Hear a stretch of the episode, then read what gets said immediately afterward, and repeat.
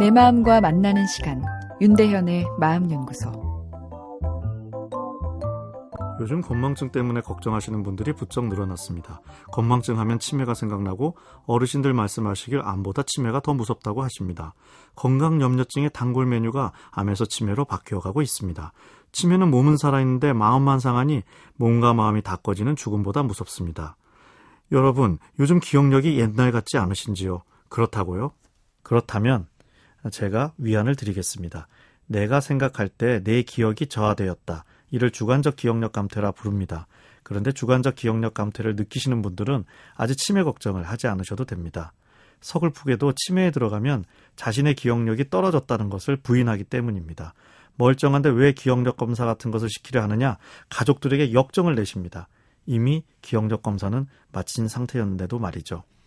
요즘 초등학생들도 삼삼오오 모여 기억력이 옛날 같지 않다고 한다니 웃지 못할 일입니다. 실제 이십 대, 삼십 대 분들도 자기 치매 걸린 거 아니냐며 저를 찾아오시는 분들이 꽤나 있습니다. 치매도 아닌 이 건망증의 정체는 무엇일까요? 감성 에너지가 소진된 상태를 번아웃 신드롬, 소진 증후군이라고 합니다. 마음의 에너지가 다 타버린 방전 상태란 이야기입니다. 번아웃 신드롬이 발생했을 때 일어나는 대표적 문제가 건망증입니다. 집중력이 떨어져 기억이 잘 입력되지도 않고 잘 꺼내지지도 않습니다. 오랜만에 만난 사람과 반갑게 인사를 했는데 언제 만났었는지 도통 기억이 나지 않습니다. 선약을 홀랑 잊고 다른 약속 장소에 가 있기도 합니다. 책 읽은 내용이 기억 안 나더니 아예 이제는 책 제목도 기억나지 않습니다.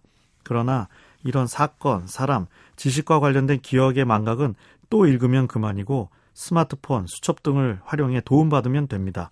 정말 문제는 오늘 내가 산 삶의 의미를 같이 잊고 있다는 것입니다. 누가 봐도 열심히 사신 분이 아무것도 한 것이 없다며 허무하다 하시는 것, 삶의 의미에 대한 건망증입니다. 소진증후군의 건망증, 뇌가 피로해져서 나타나는 신경생리학적 증상이지만 한편으로는 논리적 언어를 쓰지 못하는 마음이 우리 이성에게 자신의 상태를 신체 증상을 통해 상징적으로 호소하는 것이기도 합니다. 이성, 내가 너를 위해서 이렇게 에너지를 공급해 주었는데 넌 왜 나를 행복하게 만들어주지 않는 거야? 이런 인생이라면 더 이상 기억하고 싶지 않아. 라고요.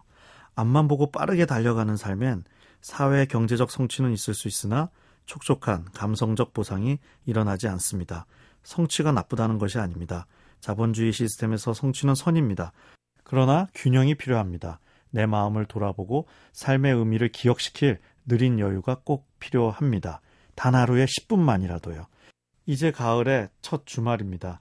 느린 여유의 시간, 우리 함께 십 분만이라도 가져보죠.